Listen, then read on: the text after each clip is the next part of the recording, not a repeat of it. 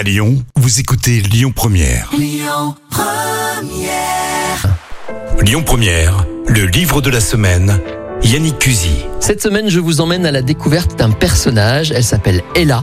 Ella est l'héroïne d'un roman. Ella, l'espoir au loin, signé par Nelly Ben Israël. Bonjour Nelly. Bonjour.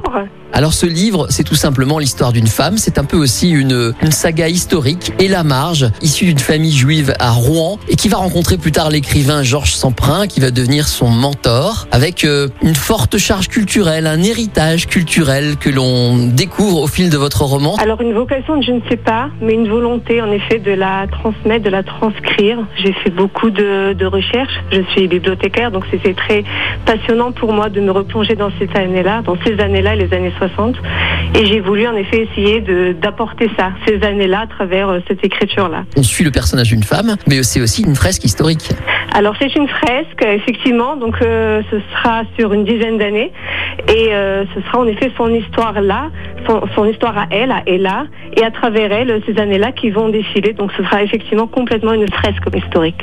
Vous parlez au futur parce que c'est un diptyque, il y a deux, deux volumes. Là, on attaque avec le premier volume. Pourquoi vous avez fait ce choix de séparer en deux volumes? On trouvait ça intéressant avec mon éditeur de, de couper en deux, de donner cette envie-là au lecteur de se plonger dans ce premier volume, de découvrir cette histoire et d'en susciter euh, l'envie, la curiosité, d'en savoir plus après. Vous l'avez dit vous-même, vous êtes bibliothécaire et votre héroïne, elle a aussi cette force, la culture hein, qui l'aide à avancer. Euh, C'était une volonté de rapprocher à la fois votre personnage de votre vie à vous. Alors, euh, mon personnage est beaucoup plus brillant que moi, beaucoup plus brillante. C'est une littéraire euh, passionnée, brillante, intelligente.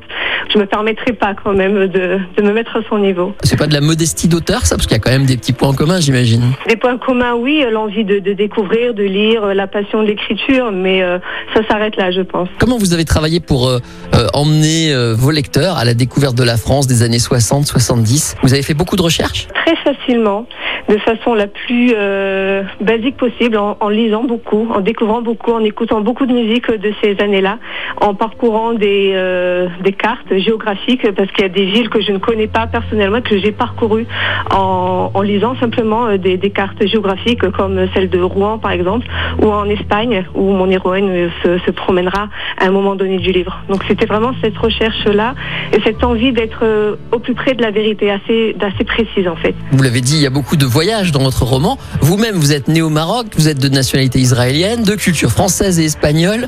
Euh, ce mélange des cultures et des paysages, c'était pour dépayser le lecteur, le faire voyager? C'est plus une volonté de le dépayser, c'était une volonté à moi de me placer dans ces pays-là qui sont le plus proches de moi. Euh, j'ai vécu euh, six ans en France, donc je connais parfaitement euh, Paris. Enfin, de ces années-là, je parle de la fin des années 90, euh, début années 2000. Donc j'ai voulu repartir sur ces traces-là que moi j'ai connues quand j'étais étudiante à l'université. L'Espagne par ma culture, oui, j'ai voulu effectivement entraîner le- les lecteurs dans ce pays-là.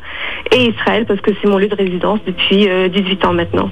Et puis, ce roman, quand même, c'est une hymne à la femme. C'était incontournable pour vous?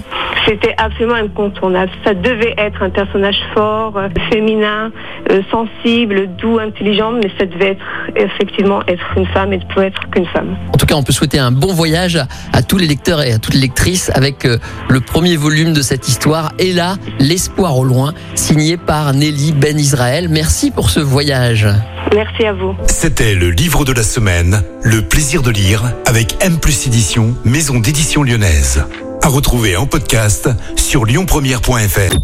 Écoutez votre radio Lyon Première en direct sur l'application Lyon Première, lyonpremière.fr et bien sûr à Lyon sur 90.2 FM et en DAB+.